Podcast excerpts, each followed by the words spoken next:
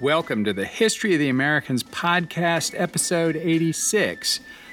I'm your host, Jack Henneman, and I'm recording this on August 29th, 2022, in Austin, Texas. If you are new to the podcast, we are telling the history of the lands now encompassed by the United States from the beginning without presentism. For weeks now, I've been anticipating Opechancanough's War, a brilliantly conceived theater wide ambush of the English settled along the James River, sprung on March 22, 1622, just a few months more than 400 years ago. Then I sat down to write, and I realized that the useful prerequisites for this episode are very scattered, starting with the last part of episode 30, as Apple counts it the Spanish on the Atlantic coast, and the strange story of Don Luis, which dropped on July 15th, 2021, obviously more than a year ago. It's expecting a bit much for even our most long standing and attentive listeners to remember all that, so this episode will consolidate the story of Opechancanough and the most interesting speculations about him. Opechancanough lived until 1646, when an Englishman shot him in the back. At that time, Opechancanough was believed to be 99 or even more than 100 years old, and he had been known to the English for 37 years, since at least 1607, when John Smith was captured by his hunting party. That would put the year of his birth in the mid to late 1540s, making him just a few years younger than Sir Francis Drake. I crack me up. Opechancanough was nothing less than an unreconstructed Native American patriot. More than 40 years ago, the great historian of colonial America, Carl Bridenbaugh, wrote that Opechancanough deserves to, quote, rank high among the most famous American Indians, with Massasoit, King Philip, Pontiac, Logan the Orator, Joseph Brant, Sitting Bull, Crazy Horse, and Geronimo.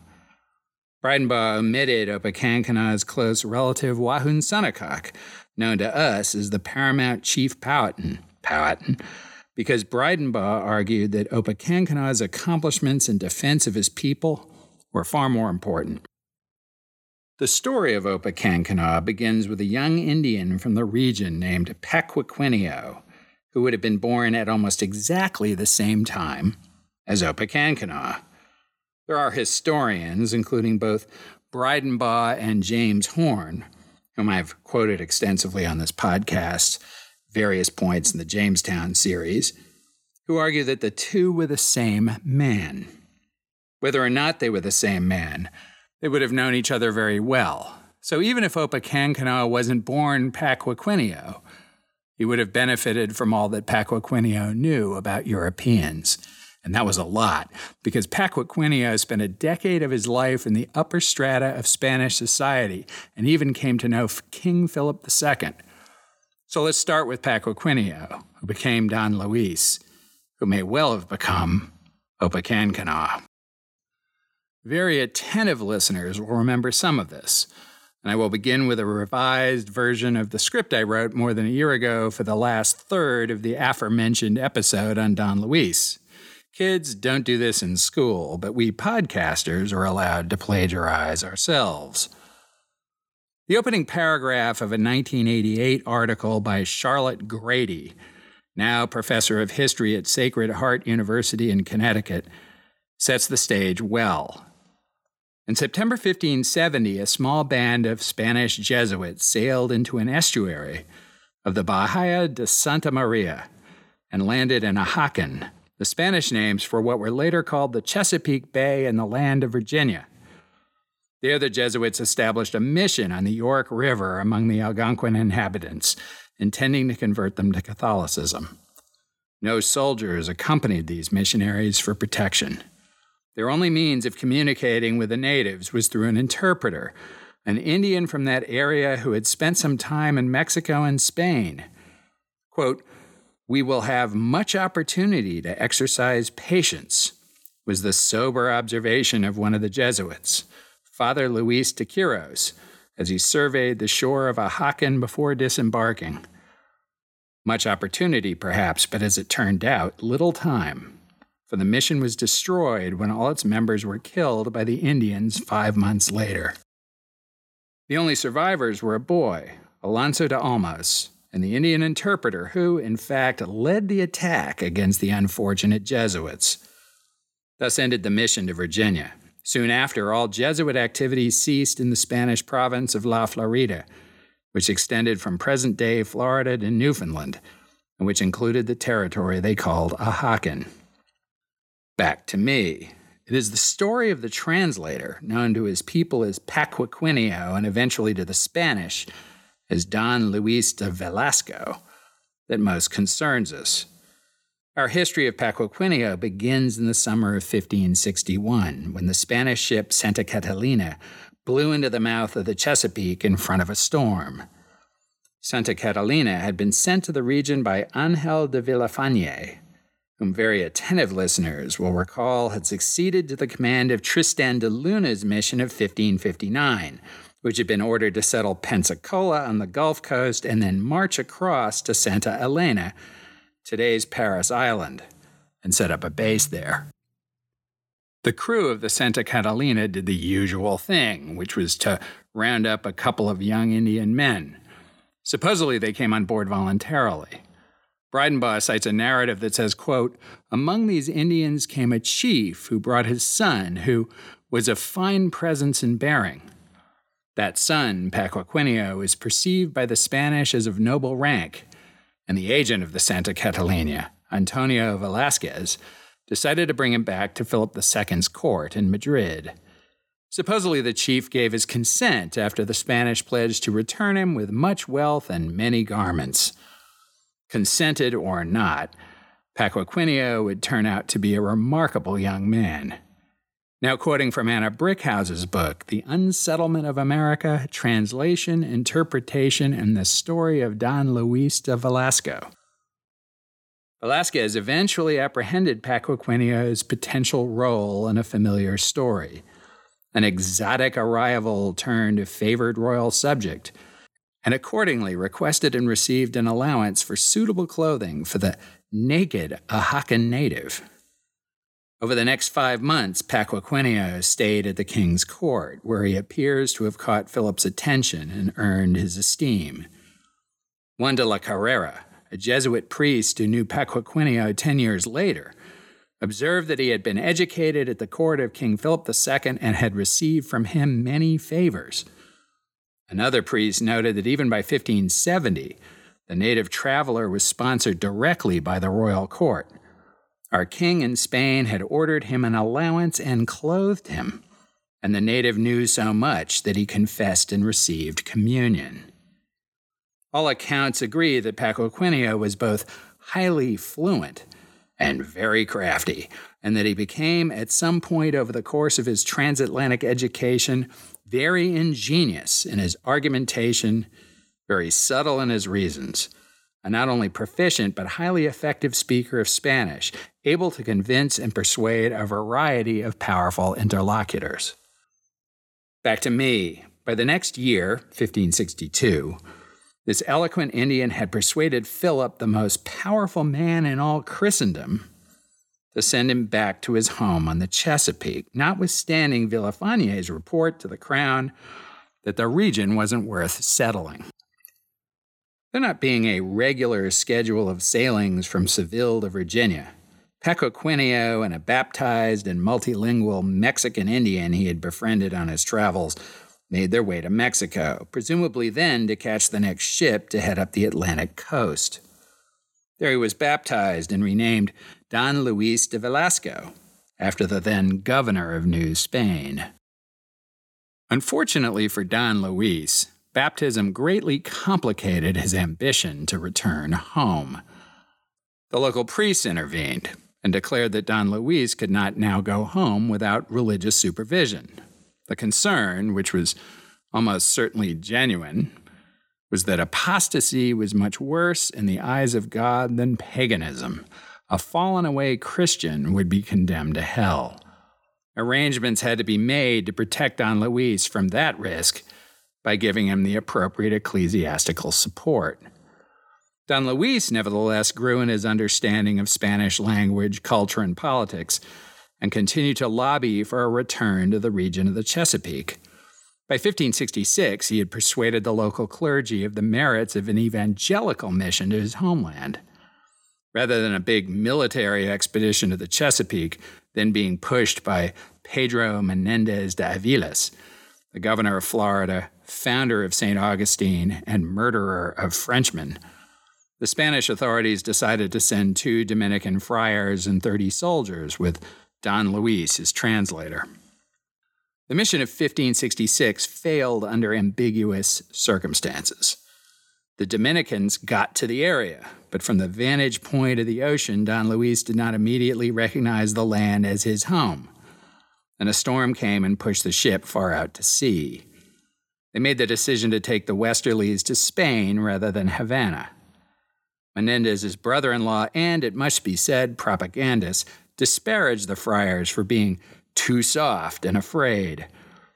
This might have been the case, but as we have seen elsewhere, the Dominican friars of New Spain were, as a group anyway, some of the toughest men of faith the world has ever seen.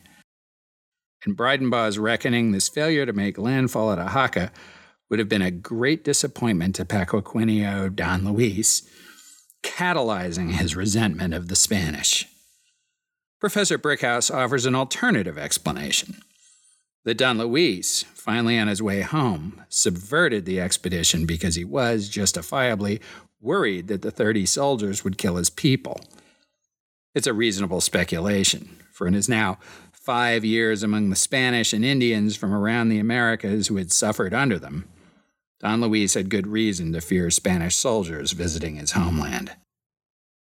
At this time, the various Christian brotherhoods concerned with converting Indians to Christianity we're coming around to the point of view that the ugly and unchristian behavior of Spanish soldiers, rather than Indian reticence, was their biggest obstacle.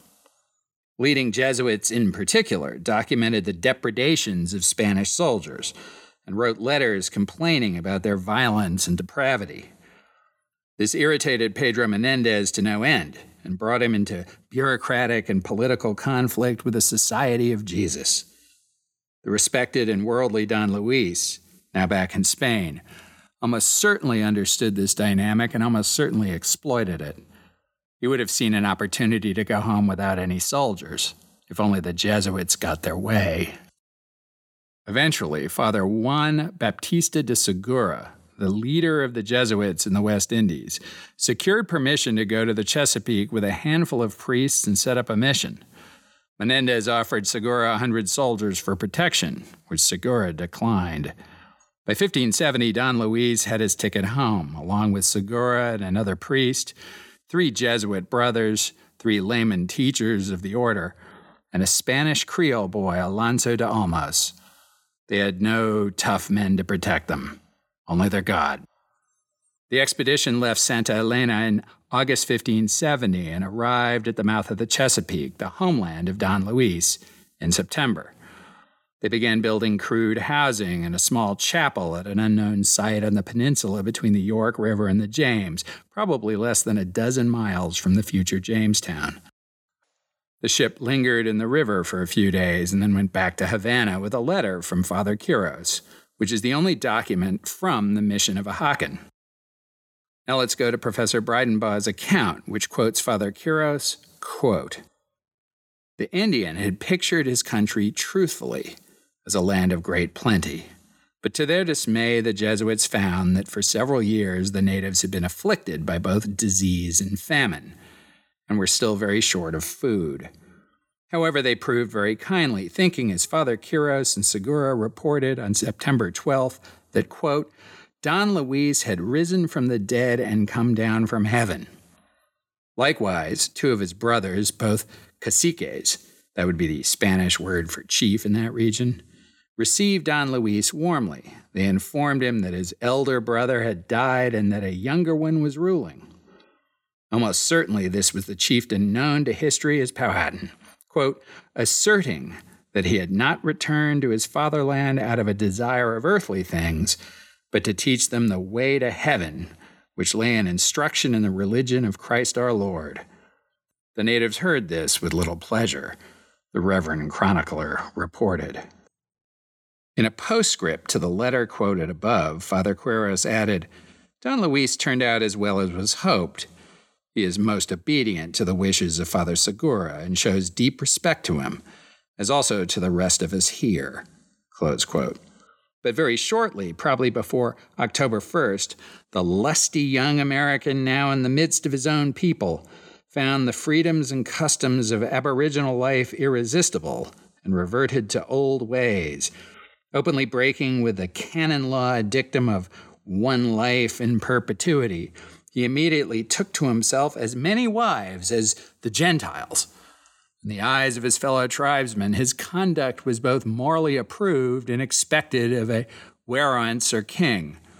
But to the pious missionaries, it was clearly the wicked work of the devil. Back to me.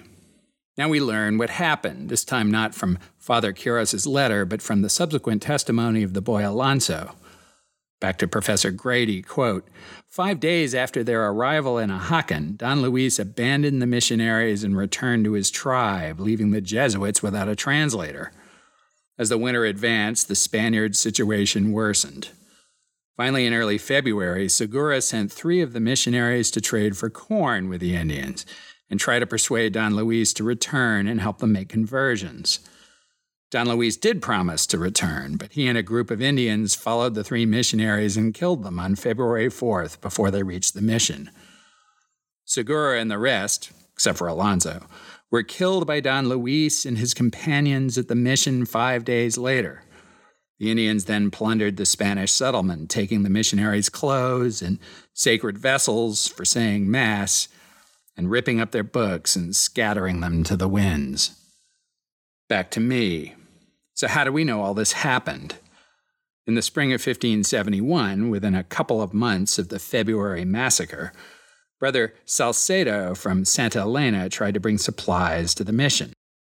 When his ship arrived at the mouth of the York River, they were greeted with the astonishing sight of Indians parading on the shore vested in cassocks and religious robes. Because the Indians threatened to attack them, the Spanish did not land but returned to Santa Elena. The Jesuits, understandably, feared the worst, but a rescue mission was delayed because of the political conflict with Pedro Menendez. He confiscated a first Jesuit supply ship in December 1571 to feed the starving garrisons at St. Augustine and Santa Elena. Ultimately, the next Spanish ship to visit the Chesapeake carried Menendez himself, who stopped there on his way back to Spain to investigate the fate of the Jesuits personally presumably because he was worried he would have to answer for his failure to support the mission when confronted by Spanish Jesuits or, worse, by a long shot, King Philip. Menendez arrived at the Chesapeake in August 1572. Indians there confirmed that all the Jesuits were dead and that Alonso was living under the protection of a nearby chief. Menendez took a bunch of hostages and demanded that the Indians surrender Alonso and Don Luis to his custody. After a few hangings from the ship's masts, the Indians coughed up Alonso, but not Don Luis. Historians speculate that Don Luis may have been too important to the Indians to surrender, or alternatively, that he fled into the interior knowing that the Spanish would want revenge. Finally, Alonso, now in hand, the Spaniards raked the Indians gathered on the shore with cannon fire before they departed. Yeah, that'll teach them. Everything we know about what happened to the mission comes from Alonso's testimony, since the only letter had been dispatched two or three days before Don Luis defected in September 1570. The gruesome story of this Creole boy who had lived among the Indians for 18 months was so graphic that it became the stuff of legend. The dead Jesuits became martyrs, and in Spanish lore, Don Luis was a murderous traitor. The result was that neither the Jesuits nor the Spanish returned to settle the Chesapeake, leaving Don Luis's people free of European incursion for another 35 years until John Smith and the Virginia Company expedition arrived to settle at Jamestown. Of course, just as Don Luis was a traitor to the Spanish, he was a patriot to his own people.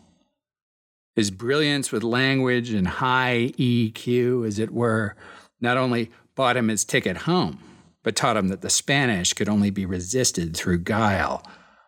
In this regard, Don Luis joined a long line of Indian guides and interpreters who had delayed or misdirected the Spanish away from their own people.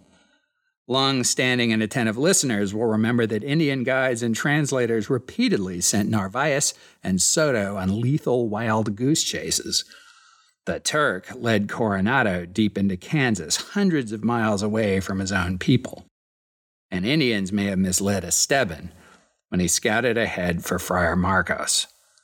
The supposedly reliable Indian translator Magdalena betrayed Friar Cancer at Tampa Bay. With this track record, the apparent faith of the Spanish and their supposedly friendly Indian allies looks across the centuries like folly. But maybe in the end, it reflected their own abiding faith in the power of Christian conversion. And to be fair to the Spanish, in the words of William Bradford, Tisquantum also played his own game, although it remains to be seen in this podcast anyway whether his motives were patriotic.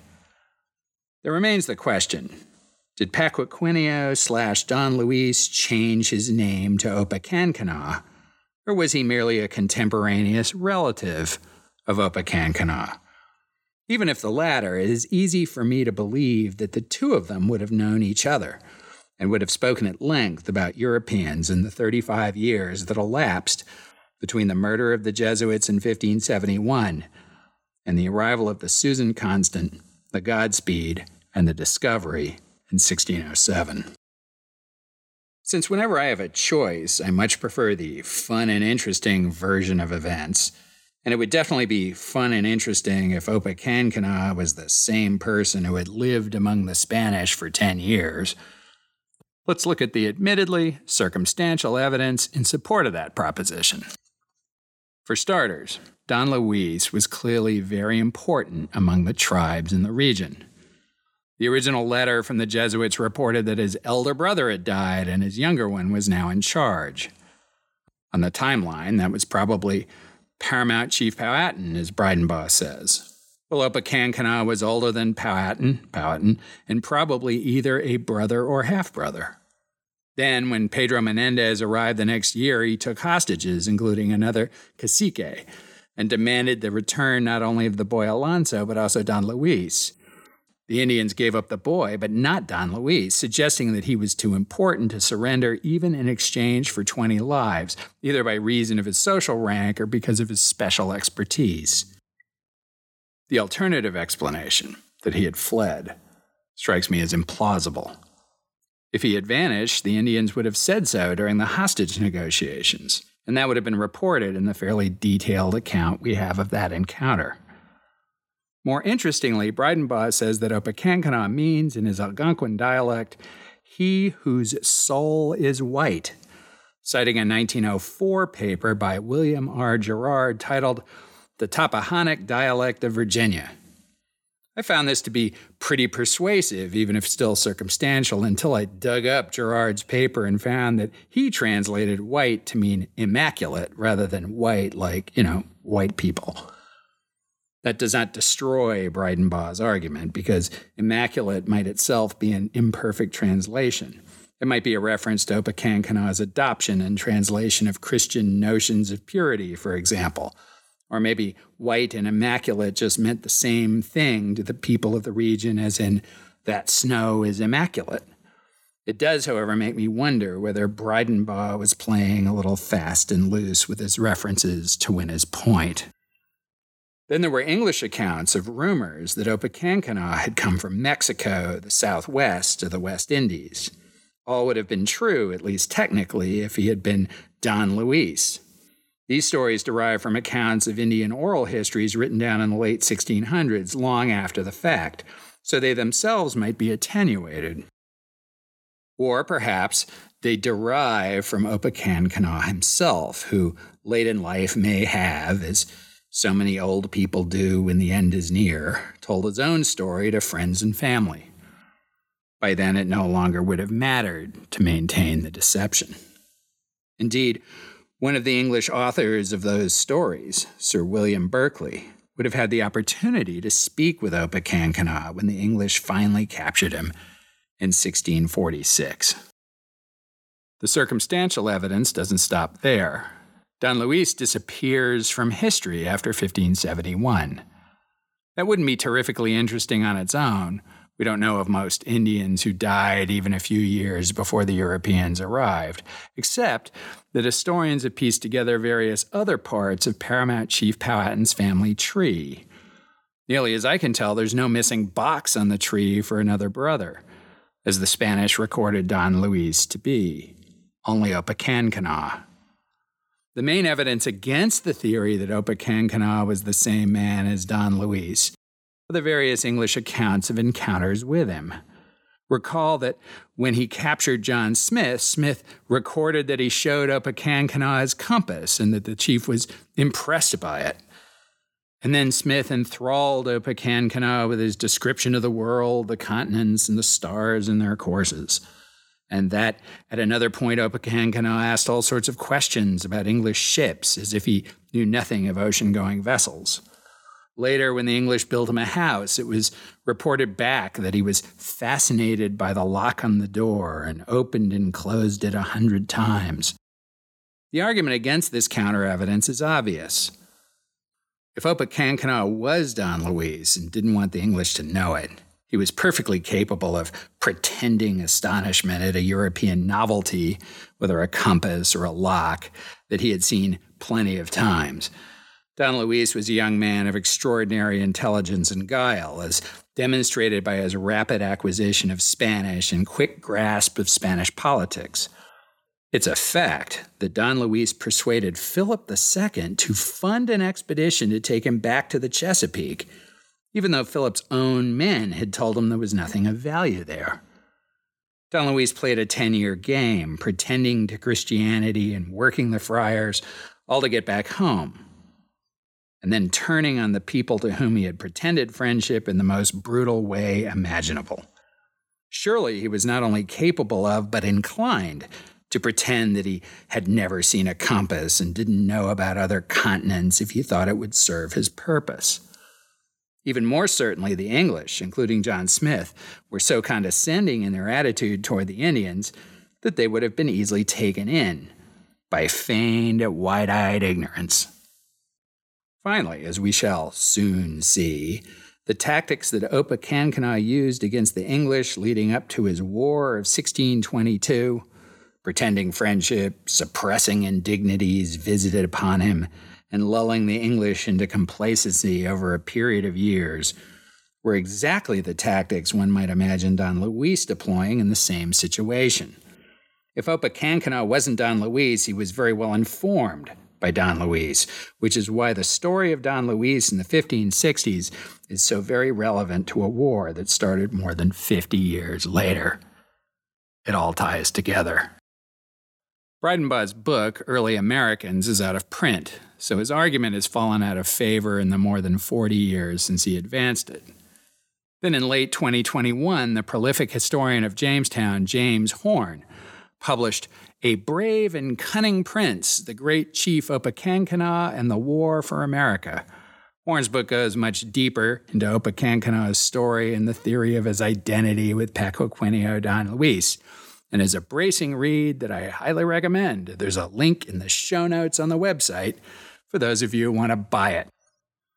Horn expands Bridenbaugh's argument considerably, adding the theory that it was Opechancanough who was responsible for an expedition to find and kill the survivors of the Roanoke colony, who had integrated with several of the tribes in North Carolina.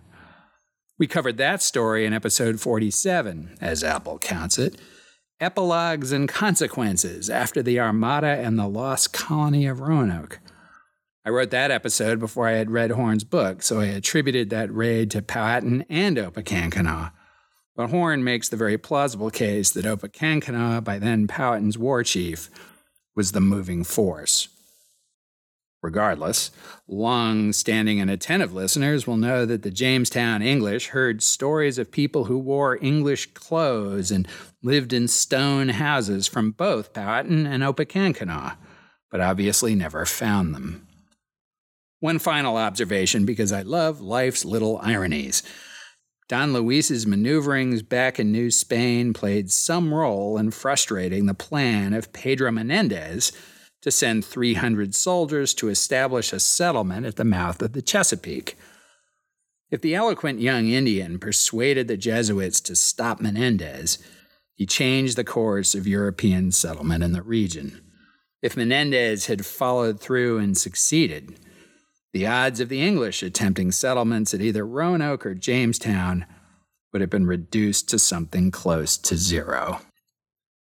Now that you are all refreshed on the story of Paquiquineo, Don Luis, and Opechancanough, we are ready to tackle the Great Chief's War of 1622. Thank you again for listening to the History of the Americans podcast. Your emails have been very encouraging. Please keep them coming. You can reach me with questions, corrections, eruptions of indignation, or pats on the back on the contact page for the website, thehistoryoftheamericans.com, or by email at thehistoryoftheamericans at gmail.com. And please do me the great favor of giving the podcast a great rating on Apple and following me on Twitter and the Facebook page for the podcast. Until next time.